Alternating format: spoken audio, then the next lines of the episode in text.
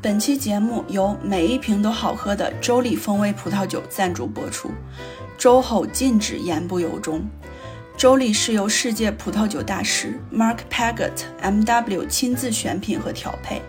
以他特有的螺旋盖开启方式，打破了传统葡萄酒难以开启的问题，并以二百五十毫升小瓶装的巧妙设计，让你既可以选择独饮，也可以邀请朋友一起畅饮。同时，秉承着零蔗糖、低卡路里、好消化的目标，将喝葡萄酒变成了一件毫无负担的事情。轻松实现葡萄酒自由，快来和周丽一起微醺吧！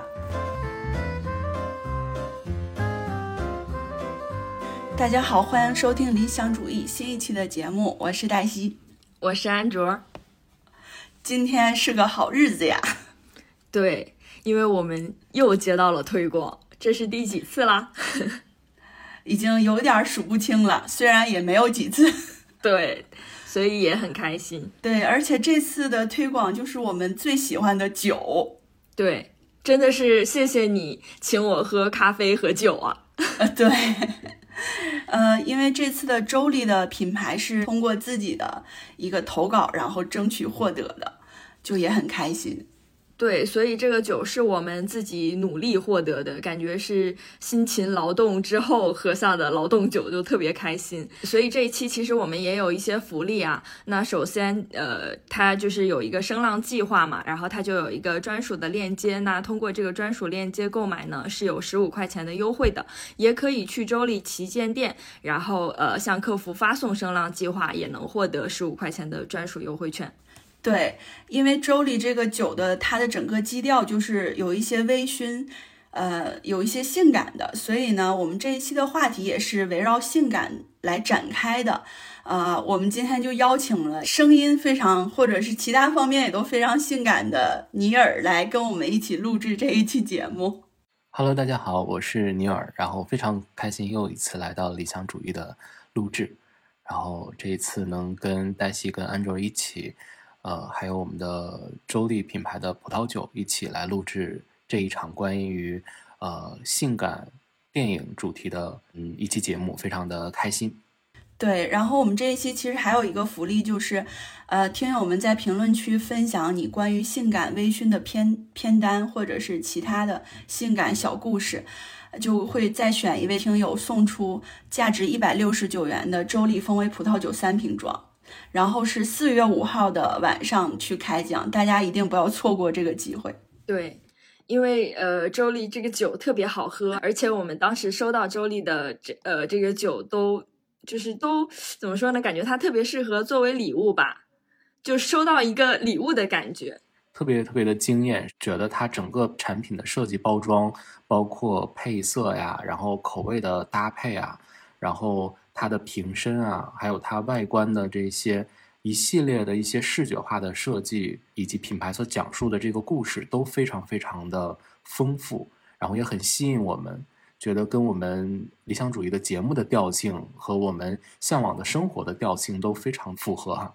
然后我们就迫不及待的去跟朋友去分享这个酒，而且据我所知啊，我们这三位主播里面已经有人自费已经再一次购买了。再次购买周丽的三瓶葡萄酒是吧？对，就是我，我已经迫不及待的又回购了，因为本来其实真的是想等到今天录制节目的时候剩一点，然后跟大家一起一起来边录边喝，然后呢，结果当天就没忍住啊，因为它的这个小瓶的设计就是特别的轻盈，让你觉得整个喝完也不会很厚重，也不会很上头。它是百分之六点五的酒精度嘛，所以我觉得喝完也还好。是的，然后它这一瓶其实是二百五十毫升，就是可能呃，如果要是两个人喝完一小瓶，就当天肯定是没有问题的。然后我我自己喝完一一小瓶也是没有问题的。昨天晚上我就有自己在家看电影嘛，然后也开了一瓶，还是强忍住才留了一个底儿，就是想今天录的时候再去呃回味着这个风味去录节目。对，而且我觉得。周丽这个品牌，这个产品的设计，真的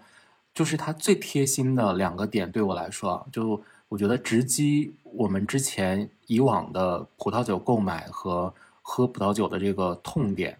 一个就是我们一般在市场市面上很难买到，就是特别小瓶装的那种酒。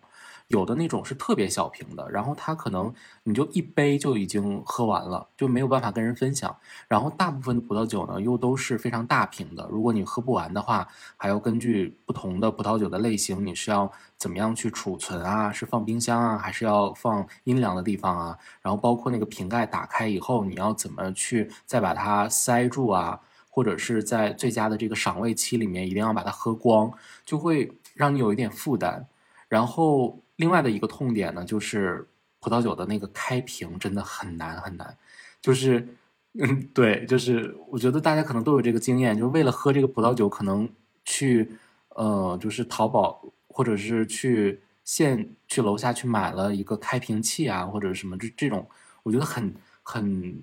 打扰这个就是喝葡萄酒的这个兴致，就是他就是应该想喝的时候即刻就去喝掉它这种感觉。是的，就是我当时收到了周丽的酒之后，我想到了我刚工作那会儿的一个小故事。就是我刚工作之后，不是自己租房子嘛，然后就很开心，自己终于有了自己的空间。当时就邀请呃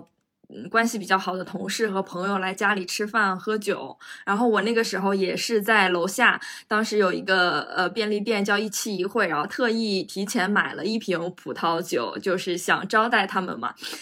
但当时我没有想到的就是我没有开葡萄酒的那个瓶开瓶器，然后然后就很尴尬。我我们三个人就是我我后面就是硬拿着那个刀。就把那个想想把那个塞子抽出来嘛，但是最终的结果是我把那个木木头给怼进去了，然后我们最后喝的那个酒里面就还带一点木屑，就边喝就边在那边吐。不过呃，现在想起来虽然也是很有意思的体验啊，但但确实就会有尼尔说的这个问题，因为。一个刚毕业的人的家里应该不会有红酒的开瓶器吧？但是周里他就很好的、很贴心的规避了这个问题，就是他这个设计确实很好。嗯，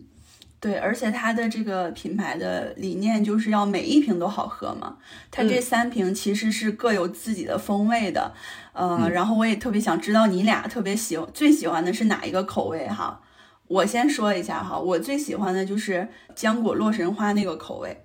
因为它其实是由各种梅子汁拼配而成的，就是树莓呀、蓝莓呀，然后桑葚啊，这些都是我特别喜欢的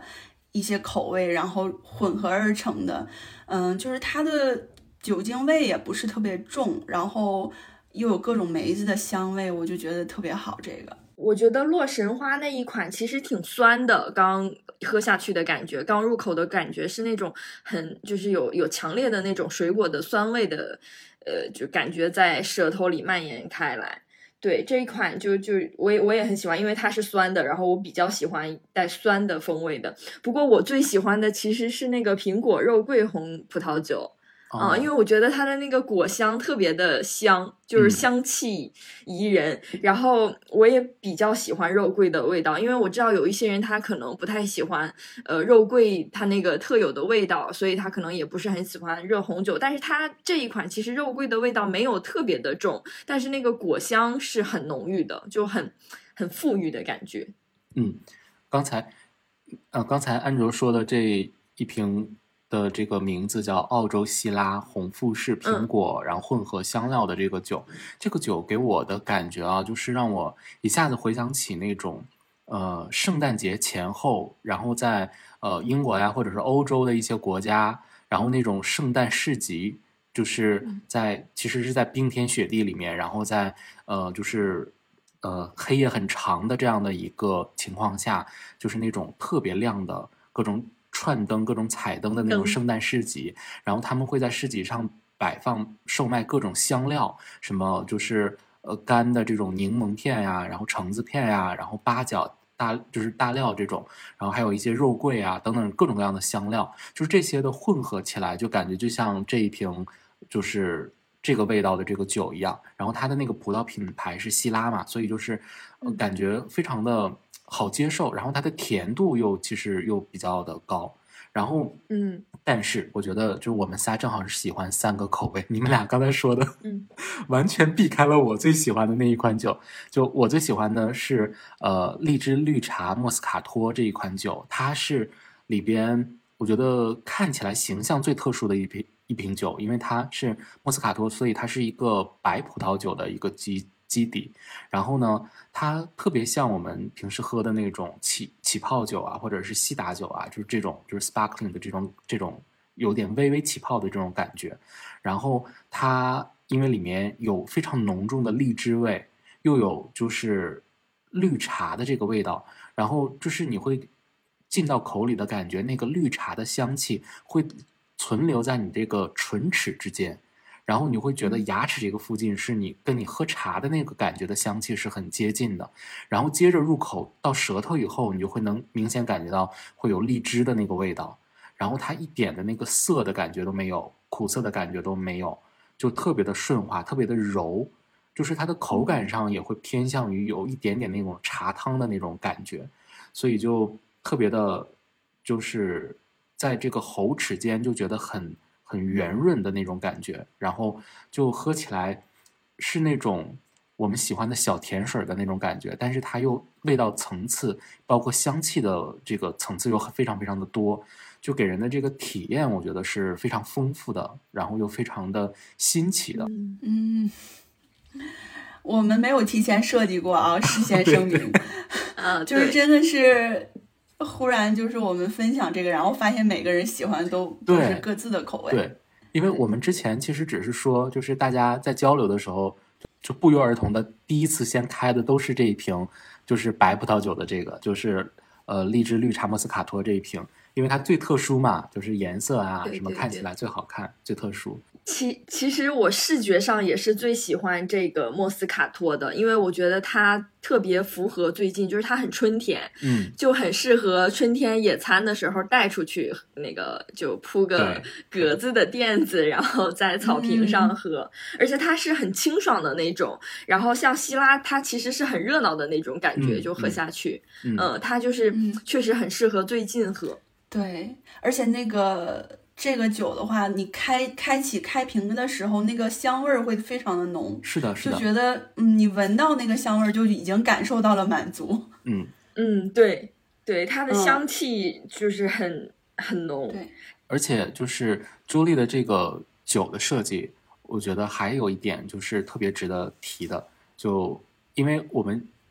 尝过以后，你会知道它比正常我们喝的那种葡萄酒要甜嘛？可能是就是偏甜的这种口感的这种葡萄酒，但是它里面是没有添加任何蔗糖的，所以就相对来讲它是更健康一点的。而且它主打的就有一个低卡路里、好消化的这样的一个目标嘛，所以就是其实你佐餐去喝它，或者你单独去喝它，其实你的负担是没有那么多的，并不会说让你觉得好像。这个又多摄入了多少卡路里的感觉，但是同时你又能够享受一瓶嗯比较好品质的这个葡萄酒，就让人觉得这个物超所值。对，我觉得这个真的是我们 已经推荐的停不下来了哈。这这些真的全是发自内心的，因为因为这个品牌方也没有要求我们说这么多。对 对。它其实对，其实品牌方的要求还是呃挺松快的，是，所以就是能感受到，感受到我们是真的发自内心的热爱哈，所以大家可以赶紧去看一下，然后看一下我们的链接和专属优惠，嗯，然后我们现在就进入一下今天的正题吧哈，嗯，然后在进入正题之前，就我们都把这个酒倒上，好，一起就是边喝边聊，嗯。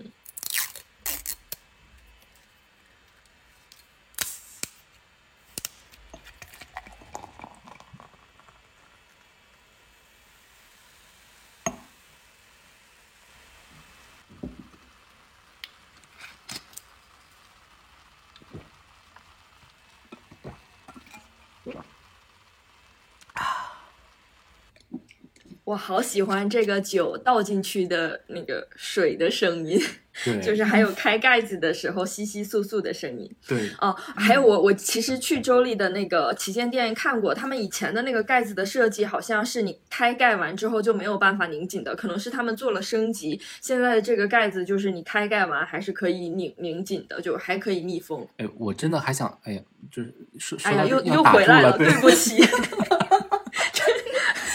打住，打住，打住，打住，打住。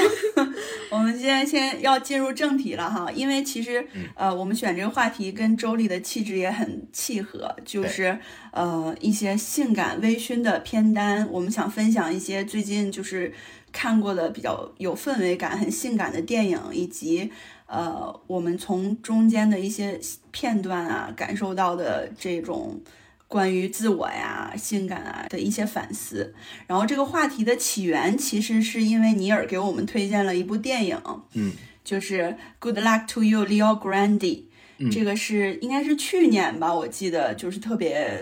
也特别受欢迎的一个电影。对对。然后，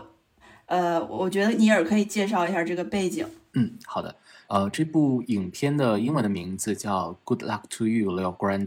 然后它的中文翻译叫做“祝你好运，里奥格兰德”。呃，这个片子在豆瓣的评分是八点一分，有十万多人参与了这个评分。呃，觉得可能看过这个片子的人相对来讲还是比较少数的吧。所以大家没有看过的话，听过我们今天聊可以去呃去感受一下。然后它是英国的一部电影，类型属于剧情和喜剧，然后是英语的，全片时长大概九十七分钟。是二零二二年的一月十二日，然后上映的。然后这部片子的导演是苏菲·海德，然后他的主演是艾玛·汤普森和呃达里尔·麦考马克。然后呢，这部片子是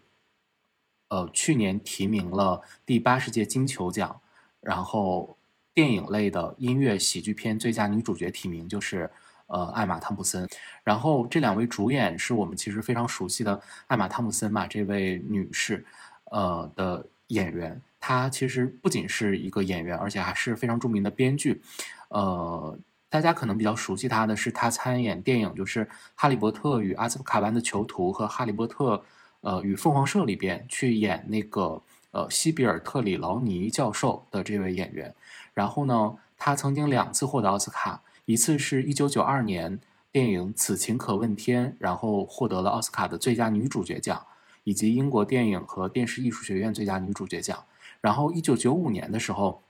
就是李安导演的《理智与情感》，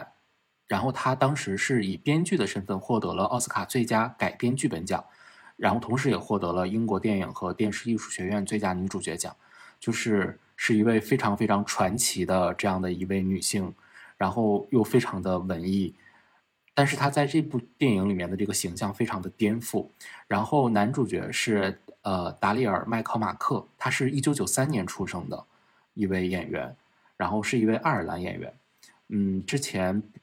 有过电影呃小精灵，还有就是呃电视剧《美丽之城》以及 BBC 系列的《浴血黑帮》当中的一些角色，可以算是一个呃。比较炙手可热的一个新晋演员吧。然后他这个剧情的主要内容就是用一句话概括，就是他讲了这个一个五十五岁的老年的呃女性，嗯，然后和这个比较年轻的一个男性之间的一个探索自身的一个性解放的一个故事吧。因为他是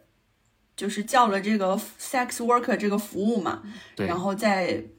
中间见过大概四五次面之后，他每一次都发现了一些呃跟之前不一样的地方，然后逐渐接受自己这样的一个过程。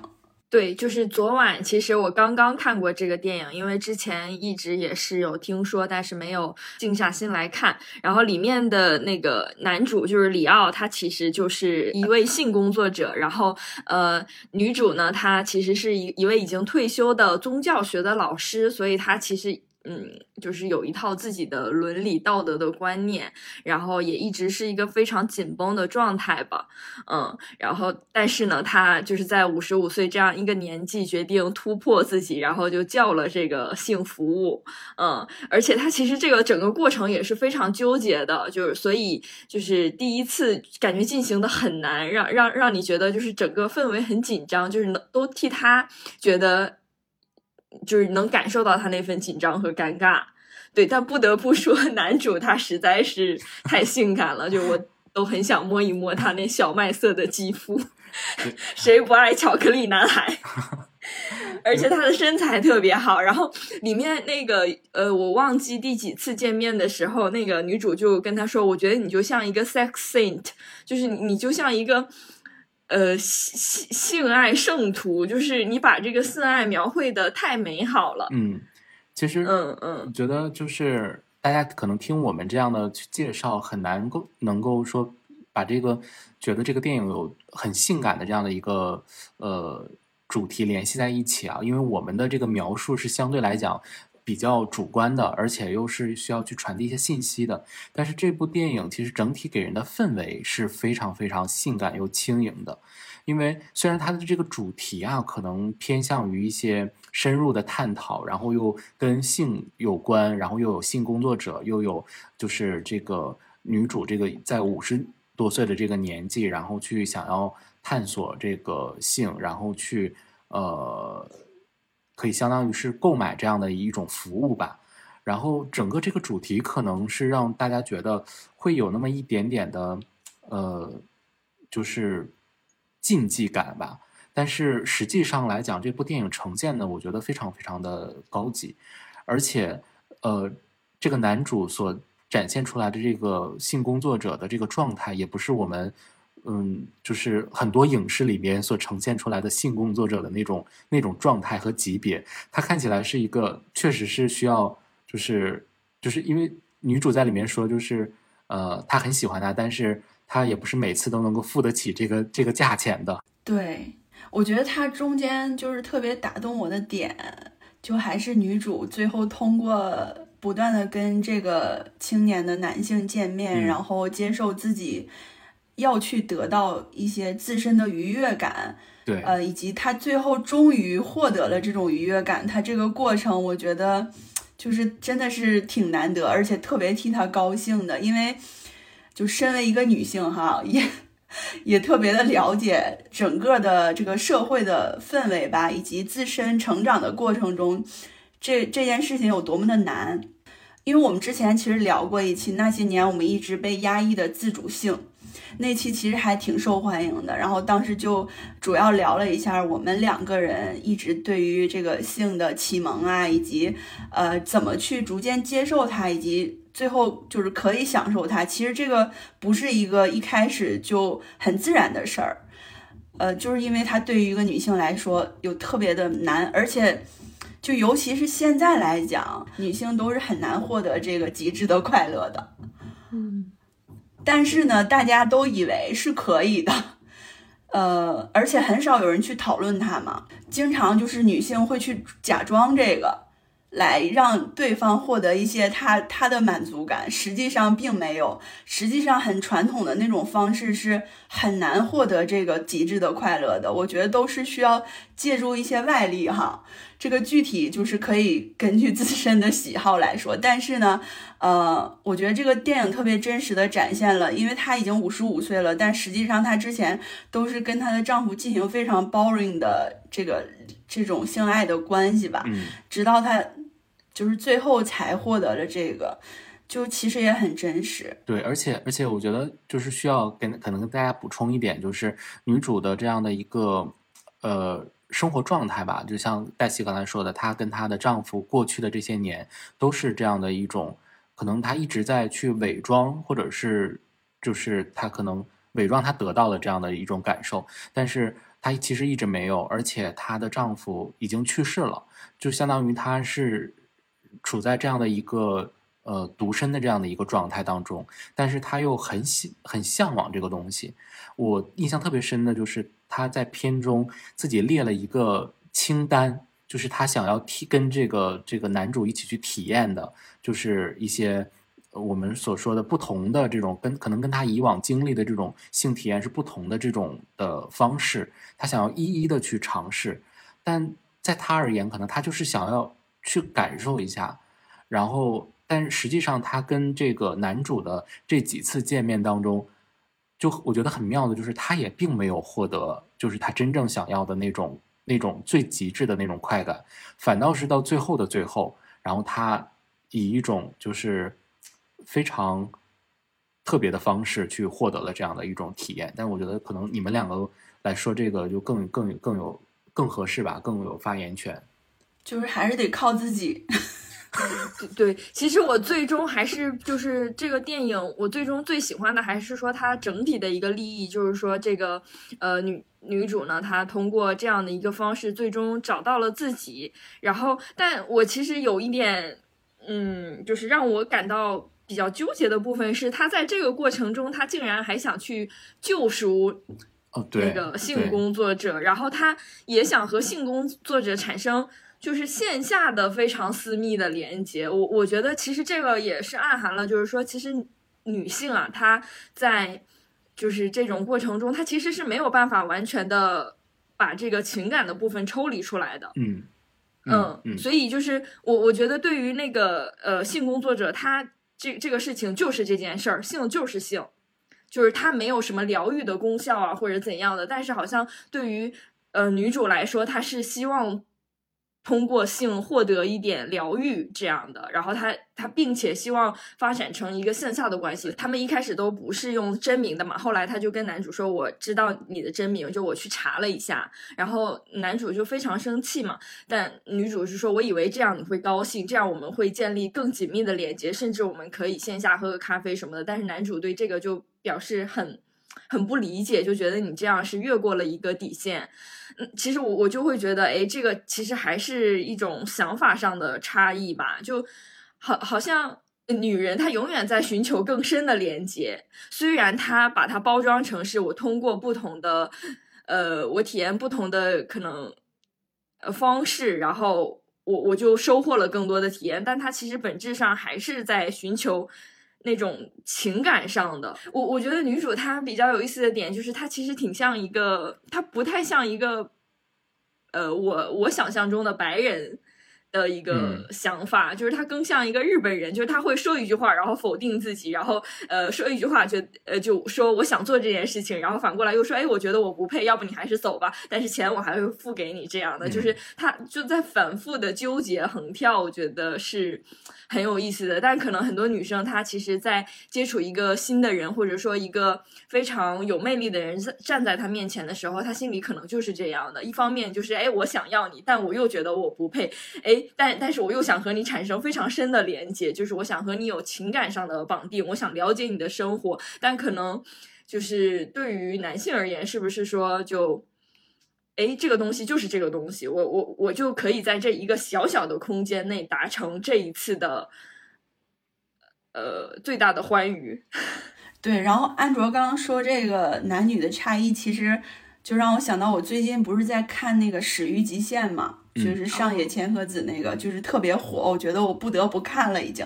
那里边就呃，其实他对话的那个女生，她是一个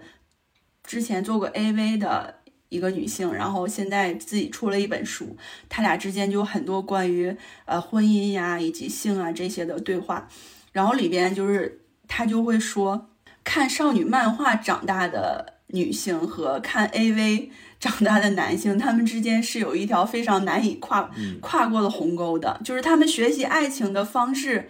是完全不一样的，学习性的方式也是完全不一样的。对，就是完全是两个渠道的。嗯，然后他其中其实对那个 orgasm 也有一段描述，我觉得写的特别好。他说，就是很多人把这个比比作一次小死亡。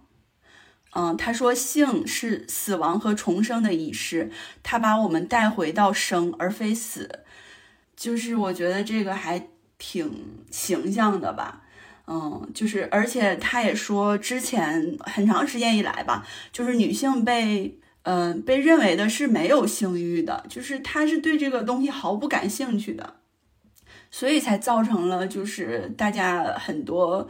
不管是方式啊，还是体验上，都是以男性为主的。所以这个剧中，呃，女主最后，呃，通过自己的这种方式，达到了一种自己想要的状态，并且呢，她在最后一幕不是照着镜子，就是看自己的身体吗？那一幕很震撼。那个都是，嗯，对，让我们都非常就是印象深刻的，因为她终于终于就是觉得自己的身体是美的。是可以被自己接受的，是可以去欣赏的那一种状态。其实这部电影它展现了女主这个角色非常多的被生活的桎梏在原地的那种状态，就是有很多很多的矛盾。他的内心，他既是一个没有体验过这种就是自己向往的那种所谓的性关系和性体验的这样的一个人，然后同时他又想要极力的，就是让自己处于一个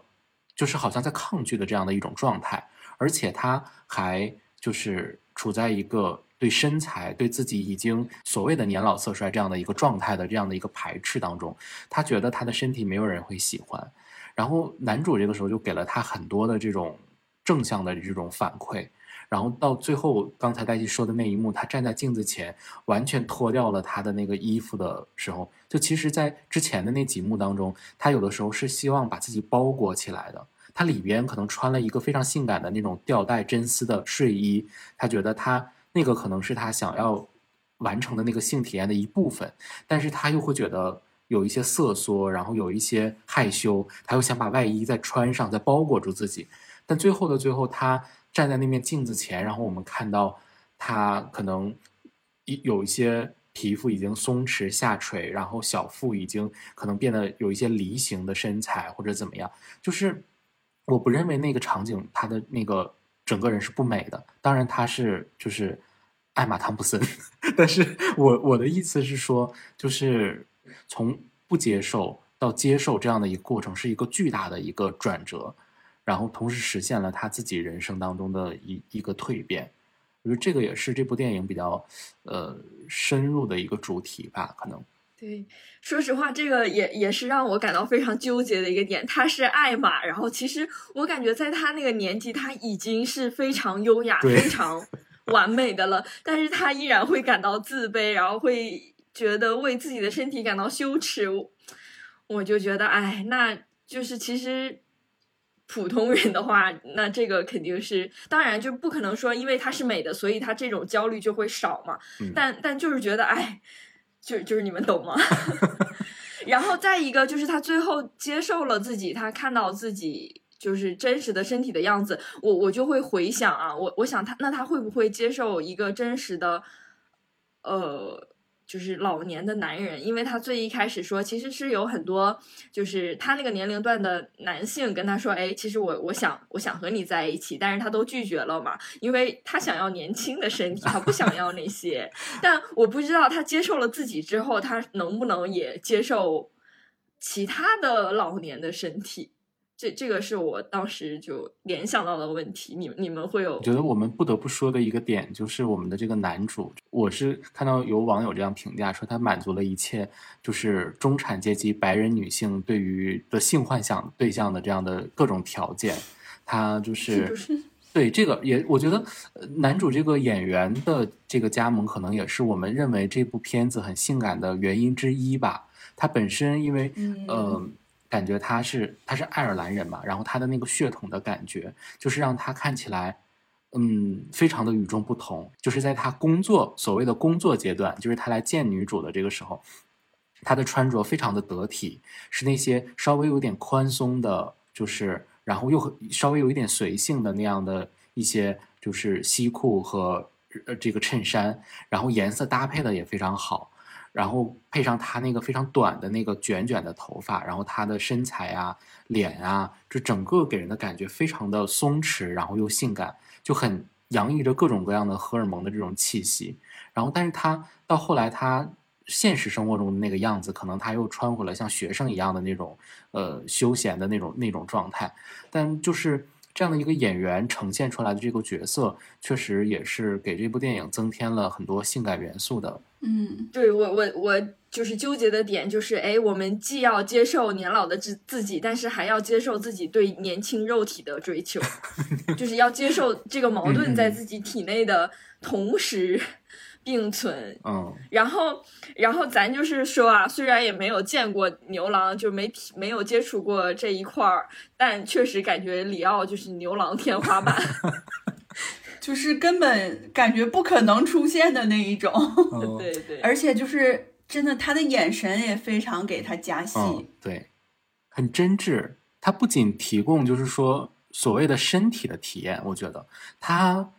我觉得他是提提供给了女主一个全方位的各种层次维度的一种性的体验，他给这个女主非常多这种正向的反馈情绪价值，然后他在觉得意识到这个女主非常的紧绷的这个时候，他就邀请她一起喝那个酒嘛。他们我记得当时他们打开了一瓶香槟，应该是就也是像我们那个周丽一样的那个白葡萄酒一样的，就是起泡的那种。然后两个人倒到那个香槟的杯子里面，然后他放了音乐，然后两个人就是跟着这个音乐开始一些律动。虽然那个动作稍微有点夸张，但是你就会觉得非常非常的轻盈轻松。然后这个女主在她的这个带动下，在这个酒的这个催动下，然后在音乐的这种带动下，就也跟着她一起开始律动。我觉得那是这部电影，我觉得特别特别感人、特别美的一幕，就是他们两个在互相的这种律动的互动当中，然后两个人越来越近，那个氛围散发出来那种感觉，就你会觉得这个这位女士也非常的性感，她就卸掉了在那一个瞬间卸掉了就是身上的那些枷锁，然后跟面前的这个人只是在享受当下音乐、这个酒，然后这个对方这个。异性的这种荷尔蒙和情情愫，然后带给他的这种刺激，感受当下的那个感觉，我觉得那个瞬间太太难得了。对，就是整体的氛围是很性感的。嗯嗯。然后它有很多呃必要的因素，比如说这个人，然后这个很好喝的酒啊，然后以及很很动听的音乐这一类的。其实我觉得这个人是特别特别重要的，在这个中间。就我们由此也想聊一聊那些，就是我们在我们看来啊，特别性感、特别有性张力的一些演员和他们的作品。我们先喝一口吧，先喝一口。因为其实我觉得这些外部的条件的性感当然是非常重要的，但我我会觉得有些时候性感本身它其实是。就是还在这个外部的，在在里面一层，就比如说到最后，就是可能这个男主他更加性感的原因，是因为他非常游刃有余的外在以及行动背后，他有一颗非常受伤的心。嗯，就就是这个，我我觉得是加剧了性感。所以其实我有些时候会觉得性感就并不是说你只靠看他，或者说。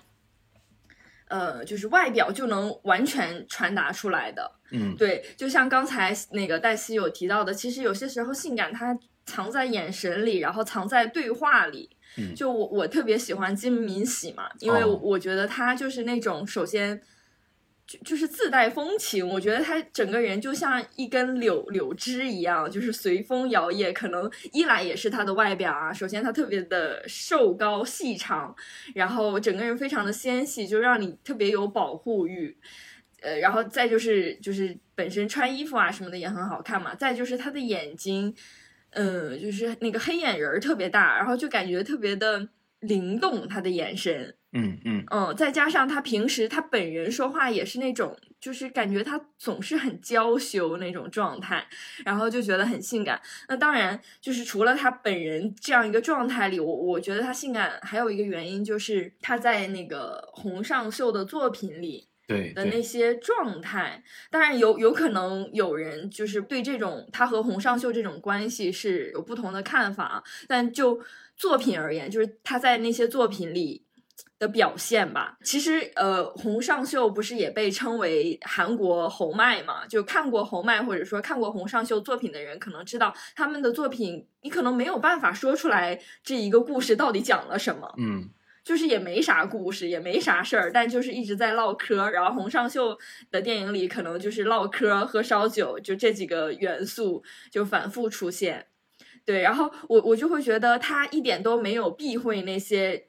嗯，聊天之中的尴尬的瞬间，就是人和人在对话的时候会有很长的停顿啊，或者说，呃，这个话会不停的有反复。就比如说，可能这个人说是吗？然后他他会说是啊，啊是吗？是啊，就这样的。我会觉得在这种里，就是你你就能感受到那种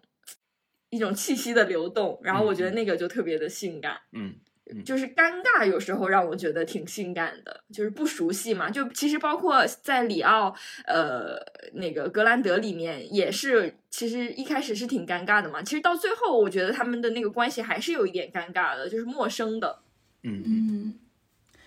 就是说到眼神，其实我也想到另一个韩国的女演员嘛，就是全度妍。嗯，嗯，对嗯就她的眼神也是特别有抓力的。对，嗯，然后呃，因为那个尼尔当时推荐完我看这个 Leo Grande 之后呢，他又推荐了我说这个全度妍跟狗焕啊，对，又演了一个人间失格。虽然哈，我觉得这个剧整体不算是说那种特别特别好看的啊，但是就单从这两个演员，我觉得你就可以去看一下。对嗯对，嗯，因为其实全度妍在里边也是饰演一个中年的女性，有家庭，然后有非常多的枷锁那样一个人，然后她的生活就是嗯充满了很多不如意吧，所以她的举止之间，她的眼神流露出的那种就是很悲伤，就是她不说话，你就能感觉到她眼底很悲伤，嗯嗯就是她让我想到了郭柯宇。嗯嗯看他们的时候，我会觉得演员这口饭真的是要有天赋的。嗯，是嗯，的是的他这种不一定是性张力，而是说，就你会不自觉的被吸引，你被他吸引到，你就想注视他，你想知道他就是发生了什么，然后你想知道他下一步会说什么，会做什么那一种。你说的这个让我想到了最近就是，哎呃，黛西应该还没有看《黑暗荣耀》是吧？嗯。然后我和尼尔是看完的，就是我想到东那个呃那个文东恩和就是颜真的老公下围棋的那一哦段，对，嗯，就就是感觉在眼神和下棋之间就已经度了一场，就虽然什么都没有发生，但但是就是那种嗯眼神传达出来的那种信息吧，对对，是的，是的，嗯是的。嗯。就嗯，其实可能也是一种拍摄手法嘛。比如说《卧虎藏龙》里面那个竹海那场戏，其实它是在影射，就是可能是就是性的这样的一种这种这种关系。然后对就对对，觉得这个，其实我觉得我们今天聊这个性感，我们从一开始就没有把它拘泥于就是性的这个表层嘛。我们其实更多的都想要就是去表达的都是在这个表层之下的一些更多的特质，或者说一些呃深埋在这个表层内部的一些一些一种一种核的东西到底是什么？我们想要去剥离开这个外表的东西，去看这个核到底是什么，让我们感受到这个东这个人或者这件事物的一种性感。就像呃之前黛西你们也聊过的那个《我的解放日志》这部韩剧嘛，然后我们也当当时都觉得就是里边的这个呃男主就是孙锡九这个这个演员，觉得他身上的某些特质也让人觉得非常非常的性感，就是他可能冲存在着一种矛盾吧，就是整个人身上有一种冲突，有的时候他是有一些邪魅的那种他的眼神和笑容，但有的时候又非常的接地气，就是非常的质朴，然后。在那个角色当中，尤其是他跳过那个火车道的那那那一个镜头的时候，就嗯，就很多人都把那一幕当做就是这部这部剧里边就是非常非常经典的一幕。就然后后来他呃他们两个拍的那一组时尚的宣传片，就是那那那组照片也让人觉得性张力非常非常的足。就这两这两个人在一起，可能故事感，一个人呈现出来的故事感很重要。就是孙锡久看在那里面看上去就是一个有故事的人，包括嗯全度妍也是。就其实我们今天都在想要极力的去说清楚一一件非常缥缈又玄乎的事情，就是可能它可以被定义为就是演员本身的这种故事感啊，然后也可以被定义为我们作为观众体验到的就是这个演员他的身上的性张力和这种这种感觉，然后也可能就是他的一些职业的一些素养和技能，包括这个人的复杂感或者怎么样，就是。但是我们没有脱离的，就是我们都是在用感觉去感受这个这个东西，而并不是只停留在说我眼睛看到它某一个部位，或者是呃看到它某一个器官之类的这种，觉得它很性感，或者它的装扮怎么样。就我觉得我们其实还是聊的就是比较的，就是 形而上。对对对对那个东西。那我们聊一点接地气的，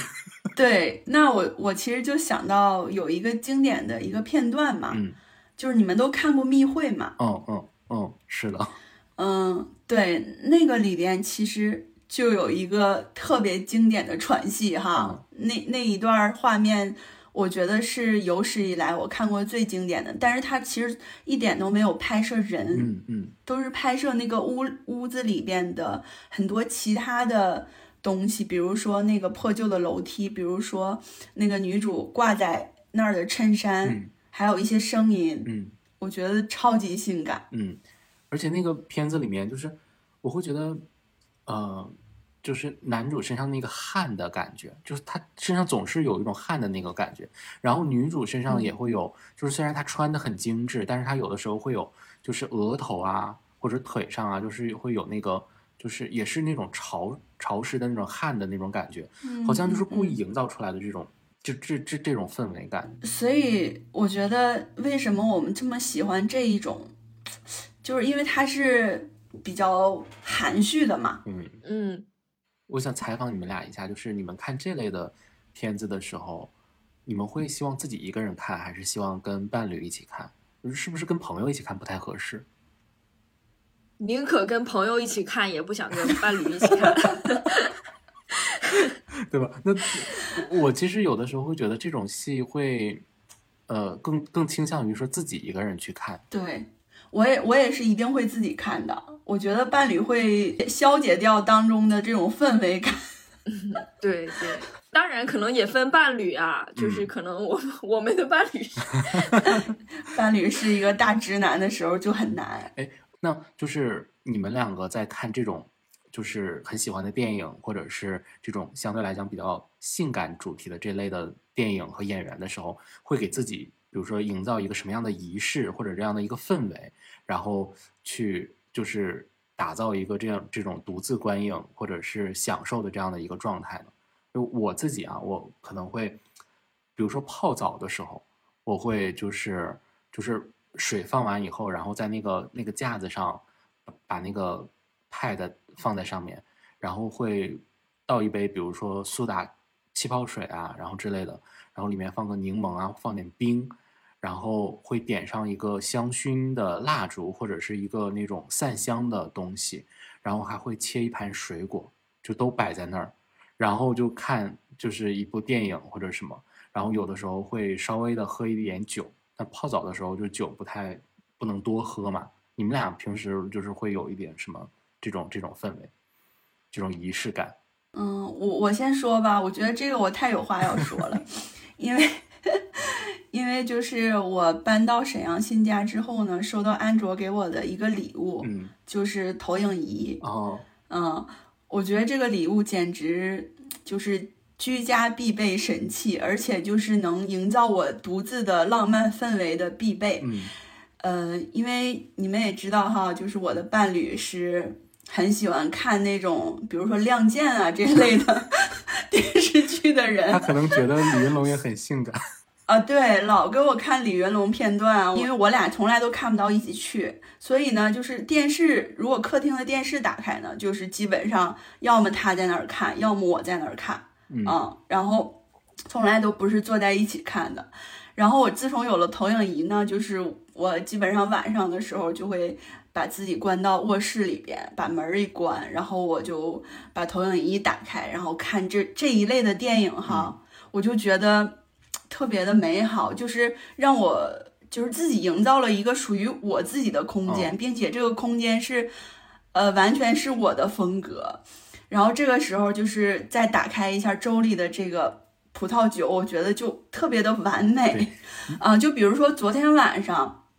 我就自己在卧室看了那个《沼泽深处的女孩》，嗯。嗯、就是那个 Normal People 的这个主演 Daisy，她最近的之前的一个电影，然后那个电影其实画面也特别美，呃，有很多自然的画面，然后我当时就配了这个，嗯、浆果洛神花，然后一起看的，我觉得就是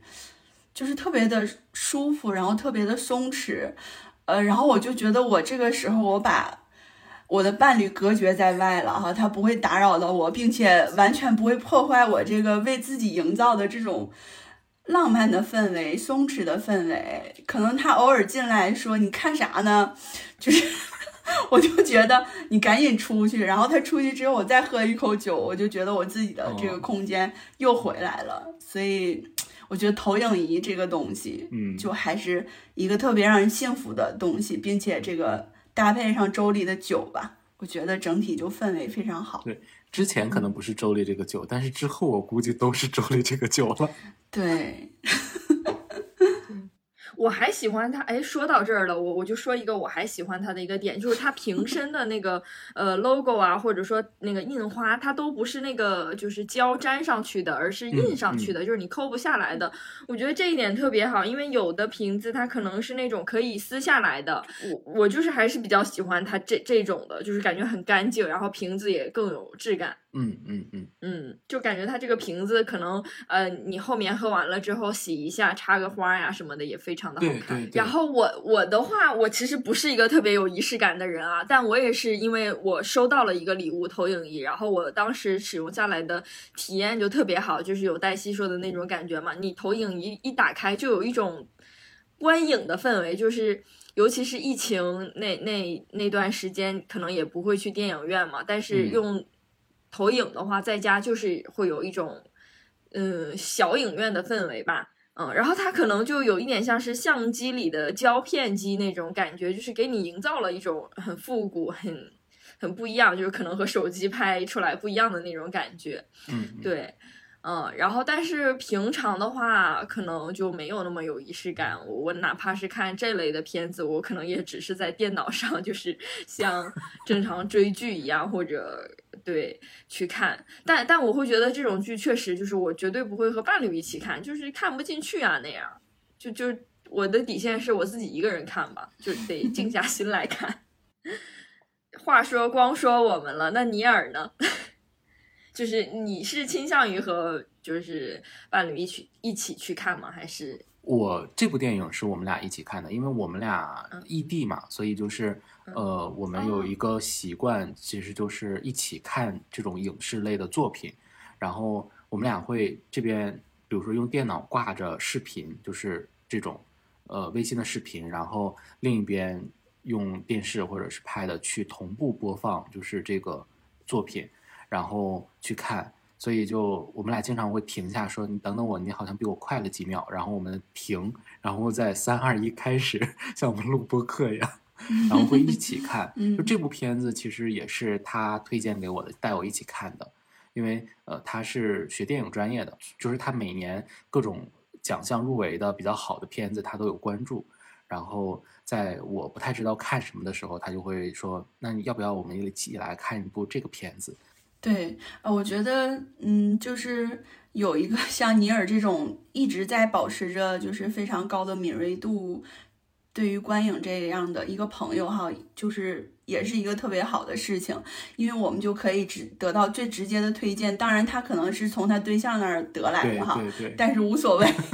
所以，我我觉得我们就可以，呃，就是各自推荐几个吧，就是。刚才聊的这种氛围的电影，然后觉得很适合一个人看，很适合微醺的或者投影仪这种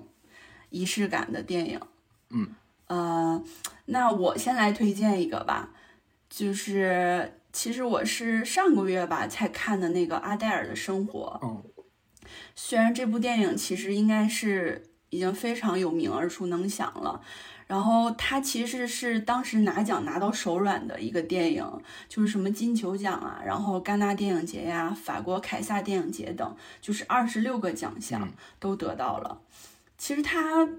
三个小时的电影挺长的，但是呢，呃，它丝毫不会让我觉得疲惫，因为它其实主要讲了一个高中的女生，十五岁左右，然后她的。就是她叫阿黛尔嘛，她的主要的生活，以及后来他遇见了他非常喜欢的一个另外一个女孩子，叫艾玛。然后我觉得这个电影最吸引我的点就是它的真实感，就我觉得它特别像一个人的纪录片，它完全不像电影，因为那个很多拍摄手法都是怼脸拍的，就是就感觉好像阿黛尔就在你的面前来展示他自己的生活。呃，然后我也看了一下豆瓣上有几个我觉得很喜欢的短评，可以分享给大家哈。他就说阿黛尔的生活就像她的头发一样，一团乱麻又生机勃勃那种。然后还有人说，难以置信的真实似乎就发生在面前，镜头都要贴到演员的脸上，俩女主每一丝表情都发自内心，表演让人惊叹。实物真实的性爱，看似很法国的故事，却让每个人都感同身受。于是，餐厅里阿黛尔再次遇到艾玛时，我也不知不觉落落下泪来。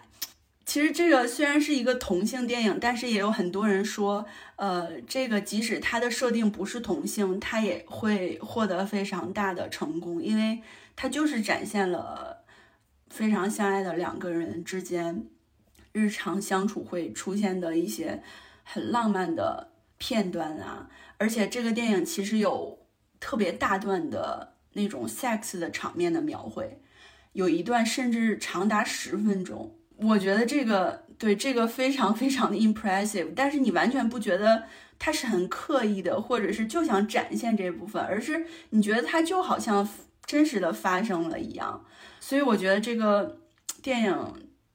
就是很适合一个人看，而且也会让你，就是再一次的感受到人与人之间的那种吸引，以及，呃，或者是一个你特别喜欢的人，他离开你的生活之后，可能你的生活完全被打破的那一种状态吧，就很想推荐给大家这个。嗯，我想推荐的是，呃，也是洪尚秀的一部叫《这是对，那是错》。然后它其实是，呃，讲了两个完全就是时间线一样的故事，重复的故事，但是它里面有非常多微小的不一样，就是一个导演呢。呃，这个导演是男性，然后他去一个呃小城去参加一个就是类似于电影的发布会吧，然后邂逅了金敏喜所呃金敏喜所演的那个呃算是一个女艺术家吧，就是她是画画的，然后以前是模特，然后他俩在相识的这个过程中，就是第一次呢，可能这个导演他他他也没有说就是表现的没有魅力，但是他可能有一点油腻，然后第二次。一模一样的故事又再现，然后，呃，第一次的时候其实女主对男主就是没有什么好感，那第二次的时候她其实是有一点点好感的。我我就觉得这个设定很有意思，就是好像是一场就是试探，就或者说他去确认到底是什么东西让一个人对另外一个人有好感。或者说激起人的一个欲望，或者说我对你的好奇的那个东西到底是什么？就是为为什么两个几乎同样的事情，这个时候是对的，那个时候就是错的，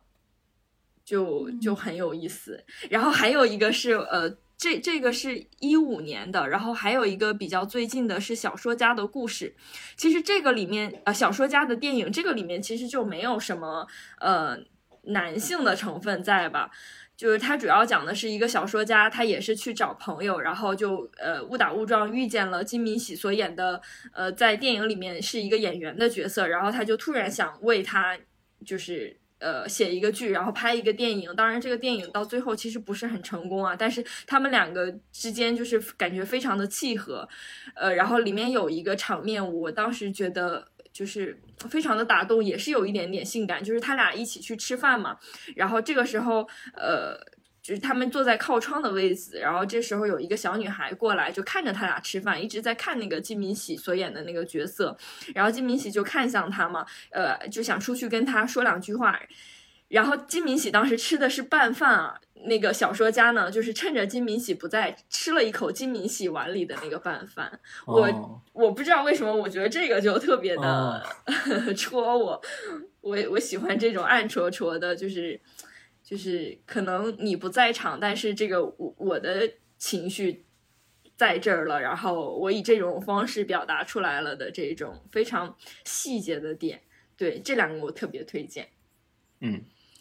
呃，我要推荐的一部片子是二零一七年的，呃，《Call Me by Your Name》，就是请以你的名字呼唤我。它也是一个同志题材的这样的一个片子，也是当年非常非常我非常非常喜欢的一部片子。然后这部片子的呃导演是卢卡·瓜达尼诺，然后他的编剧是詹姆斯·伊沃里和安德烈。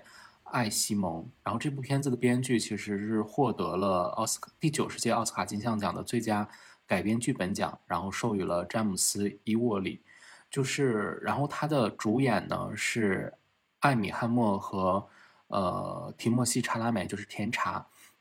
这部片子我觉得大家可能有很多人都看过，因为在豆瓣有七十万人给他最终打出了八点九分的这样的一个高分。故事其实主要就是讲在呃八十年代的意大利的一个小镇，然后每年夏天就是甜茶饰演的这个少年叫埃里奥，然后他的家族每一年都会到这个这个小镇来度过这样的一个夏天，然后他的父亲是一个教授，嗯，就每年年会有这个就是。有学生过来，呃，跟他父亲做一个暑期的这样的一个实习项目，这样的一个状态。然后今年有一个美国的一个男生，呃，特别高大英俊、热情开朗的这样的一个男生叫 Oliver，他就来到了他们家这边，然后跟他们一起在这边，他一边跟他父亲做学术，然后一边写自己的论文，然后住在他们家里面。然后慢慢的就是艾利奥就发现他自己就是。有一种不可抗拒的、无法抑制的，对这个 Oliver 产生了一种，嗯，就是爱慕之情吧，就是他完全陷进去了。然后呢，就是，呃，这部片子我特别推荐给大家看啊，尤其是这个片子后来，就是他跟他父亲的对话，然后包括最后的最后的，就是在甜茶在那个。那个壁炉旁，那个火光映在他脸上，然后他的眼里面有泪光，然后有笑意，然后又有难过，就是那个神情的一个非常长的一个镜头，那个很动容，让人。然后我是觉得这部片子的性感在于它传递出来的各种各样的一些信息的要素，包括他的情绪以及各种意象都非常非常的让人能够沉浸的感受到，仿佛自己。我们这些观众也置身于那样的一个夏天的意大利小镇的那种感觉，比如说，嗯，一些比较关键的词语就是夏天意大利小镇那个阳光非常的晒，非常就是照到那些石石头的那种墙壁上以及地面上的那个感觉，然后他们都戴着墨镜，然后他们穿的衣服上身是非常宽松的那种衬衫，然后可能就是领子。就是系的那个扣子可能在胸以下，然后会露出来，就是那种非常健硕的那种胸膛的那种感觉，就很健康的那种小麦色。然后他们的短裤就是夏天那种短裤都非常的短。他会去闻那个 Oliver 那个泳裤的那个那个那个味道气味，然后包括他也喜欢穿，就是他送给他的那件衬衫，然后戴跟他一样的那个项链，就是就是。你会觉得一个少年的那种情愫的一个碰撞，碰撞的那种感觉，然后包括这里面有水池的元素，是那种呃夏天被日光晒得波光粼粼的，很温暖的，呈现出一点碧绿色的那样的一个池塘，然后里边就是能够看到，就是两个人的腿在里边可能碰到了一起，就这样的一些情愫，然后还有一些。比如说，他们奔跑的汗水，然后被池塘的水浸湿的那个呃衬衫和泳裤，然后还有他们在海边那个海水、海风，然后被太阳晒干的那种海盐的那种状态，可能有一些咸腥的味道，然后这些东西你都能感受到，切身的体会到那种气味和氛围。还有最经典的是那个桃子，就是这个是里面非常。非常经典的一个意象吧，相当于，然后那个桃子那个汁水的丰沛，然后咬开一口就是那个爆汁的感觉，然后那个粉粉的，呃，有点有点淡黄色的那个桃子，毛茸茸的那种感觉，就是投入到这个故事当中，不仅是跟随着它的剧情，然后主人公的情绪、爱情情愫的衍生，同时就是它给你营造出的这种氛围感是。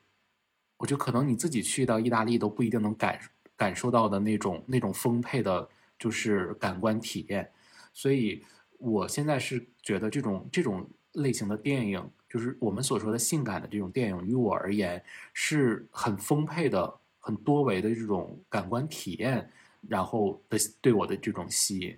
然后其次才是说它能够呃给我一个什么样什么样的一个故事。我会觉得置身在这样的一部电影里面，仿佛我就去到了这样的一个城市，甚至它能够唤醒我，比如说以往的一些旅行的经历啊，或者是什么样的一个经历。嗯，就是听尼尔说，其实我又想到了两个，我快速推荐一下。嗯，一个就是关于意大利嘛，然后那个《Call Me by Your Name》里边其实也有骑两个人骑车在乡间的小路骑车的画面，就是《No More People》里边也有一段这样的画面，我也觉得很美。就是他们去那个马瑞安，他的一个意大利那边的一个别墅去度假，然后两个人就。骑着车在那个乡间的小路，我觉得就是整个的氛围也是那种很轻快的。它虽然是一个剧集哈，但是我觉得它让我有了就是观观看电影的那种沉浸式的体验。其实很少有剧能让我有这种感觉。首先也是因为我觉得像康奈尔和马瑞亚两个人，嗯，他的整个的气质以及他呈现出来的氛围都是那一种。呃，就是有一点点悲伤。然后这个剧里边其实有也有非常多的 sex 的画面的描述，但是就也会觉得很自然而然的。然后另外呢，就也让我想到另外一个电影，就是呃，然后我们跳了舞。嗯，我不知道你们有没有看过这个啊？这个也是一个同性的电影，是二零二零年评分最高的 LGBTQ 的电影。它其实也是讲了有一点组合，有点像《Call Me by Your Name》，就是一个看起来相对嗯，就是瘦弱一点的男生和一个更加有男子气概的男生两个人之间的故事。然后他这个是围绕一个舞团，他他这个舞叫什么格鲁吉亚民族舞，嗯，然后他们的服装都是那种红色的，然后整个电影的节奏感非常强。呃，首先这个男主就是比较瘦弱，这个男生他是一个就是舞团的跳的最好的吧。结果中间忽然来了另外一个就是更有男性气概的那个男生，就抢了他的戏。这个舞呢，其实更倾向于就是更有男性气概一点的这样的一个气质来跳。所以呢，两个人就是有一种互相的竞争，然后对抗到就是互相爱上了对方那一种感觉。嗯，然后有一段呢，就是可以说是非常酣畅淋漓的亲密戏份啊，就是 也有一种就是他俩在对抗，但是呢，最后两个灵魂就是融合到了一起的感觉。嗯，啊，然后这个电影就我觉得跟那个跟我们的苹果肉桂这个热红酒特别特别特别的搭，因为它也是红色的一种感觉嘛。嗯嗯嗯。忍不住又推荐了一下。对，哎，真的，大家可以搭配着，就是我们这个周丽这个酒，然后如果没看过我们这个片子推荐的片子的，可以去看一下，然后甚至回回顾一下都可以，我觉得。对，像《Call Me by Your Name》可能就更适合这个呃莫斯卡托。对对对。对，比较明亮的。对，很适合地中海的这种，嗯，可以配一点地中海。的饮食可以配吃一点海鲜，然后配这个酒，嗯，哎，太绝了。对，然后其实我们刚刚推荐主要一个是韩国的嘛，嗯嗯，然后一个就是西方国家的一些。其实像我觉得像中国的话，就是王家卫的电影，对，是的，是的，也特别适合。比如说《春光乍泄》，简直就是那个颜色也跟我们就契合了。对，像《花样年华》，嗯，对，然后也也其实。从不同国家的电影也能展现出，就是不同国家对于性感的这种品味的差异吧。嗯嗯，其实可能我们三个人之间的就是就个人对性感的定义也是不一样的。对对，因为本身性感这个词，嗯，就它其实很难定义嘛，它又主观，然后又难以界定它的维度。嗯，但我们今天其实就是想，其实想聊的就是相对更。宽泛概念当中的这样的一个一个性感，对，而且我注意到，就是我们推荐了很多同性题材的电影，是的，嗯，为什么呢？其实我个人来讲，我觉得同性题材的电影它更性感，嗯，就是因为我觉得它去除了更多异性恋之间的那些婚恋的枷锁吧，一些制度上的，虽然它肯定是有人与人之间、家庭与家庭之间的差异化。呃，让两个人可能最后没有办法走到一起哈，但是我觉得同性电影经常会更加纯粹的展示人与人之间的这种吸引，嗯，就这种吸引，不管是眼神还是话语上的，就会让我觉得更加性感。就其实可以这样理解，就是说，呃，比如说同性电影这个情愫的起源，它一定是源自于感情的真实的吸，就是互相的吸引嘛。如果不是因为这种原因，或者是因为其他的因因素的话，它可能就不会产生了，对吧？哦，但是这这个我觉得是有一点歧义的，就是其实异性恋也也还是这就有一点涉嫌歧视 异性恋，我们没有啊。其实我我我也想过这个问题，为什么说同性的题材会让让你觉得更有这种氛围？我个人会觉得啊，因为它。首先，它还是没有被主流认可的，它是更小众的，所以它其实会呈现出一种禁忌感。包括你电影里在呈现同性题材的时候，就像刚刚黛西说的，是集中的展示这两个人，因为其他的人。不应该知道，或者说他们没有办法参与到他们两个这段感情中来。就我觉得异性恋里经常就是会有一些什么七大姑八大姨的参与，或者说有很多其他人的亮相，就是让他们之间的那个就没有那么粘稠。嗯嗯。所以同性题材就是非常集中的展示这两个人的情感，而且这两这种情感有一点像是一个秘密一样，就是。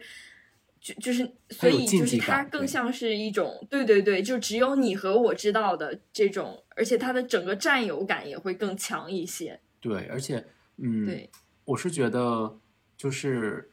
呃，比如说近几年来，呃，同性题材的电影其实每年都会有，比如说《菊石》，呃，是罗南跟呃凯特温斯莱特演的，然后包括今年就是奥斯卡还有金球奖非常大热的，就是跟。呃，就是杨紫琼去竞争，就是另外的一个奥斯卡的竞争，就是我们的大魔王凯特布兰切特他的呃塔尔这两部片子，然后包括之前还有《燃烧女子的肖像》，就是这几部片子其实都是讲女性就是同志之间的这样的一种呃感情的，我觉得拍的都非常的有风格，然后也很有就是那种气质。但每一片每部片子也都有不一样的那种氛围感。嗯，我觉得今天真的是推荐了好多我们自己就是小仓库里面的 一些性感的片单，然后也都是真情实感，特别想推荐给大家的。嗯。然后我觉得今天就是时长的问题，我们不能推荐更多了，但是特别希望呃评论区的朋友们可以。就是把你的这个私藏也推荐出来，没错，对，推荐出来，然后并且拿走我们的这个幸运的福利嘛，多多给我们留言。对，然后这一期呢，就是呃，我们推荐了很多次周礼，并且都是真情实感推荐的，所以大家如果感兴趣的话呢，可以去看一下我们的 show notes，有详细的购买信息以及购买方式。然后去品尝一下它的这个轻盈感以及这种微醺的感觉。大家看一看 show notes 里面会有我们就是我们收到以后的那个反图啊，我们拍出来的这个反图就是所见即所得。哦，对，show notes 里面还会有尼尔的呃一个插画，就是他为周礼画的一幅插画，就是也是非常能呃直观的表达周礼的一一个品牌调性吧。对，因为我们其实看到声浪计划跟周丽的这次合作以后，然后就，呃，其实想要去尝试一下嘛。我是觉得，就是周丽的这个酒所传递出来这个品牌调性，跟理想主义的这种，呃，黛西跟安卓的这种，呃，感觉也是非常非常的搭的，对他们的风格非常的适配，所以就也是我们这一期播客的这个。封面吧，然后做了一幅周丽跟理想主义联名的这样的一一张插画，然后非常幸运的得到了这个朱莉他们编辑部的呃老师们的喜欢啊。是，我觉得我们能跟周丽合作特别关键的因素就是尼尔这一张海报真的是直戳人心。然后我跟安卓看见的时候也觉得哇，这简直太好了，就是。就看这张海报，我们都非常想做这一期节目。对对，真的非常喜欢那张。就是其实尼尔呃也呃为我们画了很多插画，然后真的就是感觉遇遇到了宝藏。没有，这属于增加就是理想主义整体的这个品牌竞争力，对吧？就是 让其他的这个金主爸爸也看到，就是我们的这个用心啊。是的，是的。嗯，好吧。那今天就在意犹未尽的这个情况下结束啦，然后我们期待下一期节目再跟大家见面。嗯，拜拜。拜拜，拜拜，下期再见。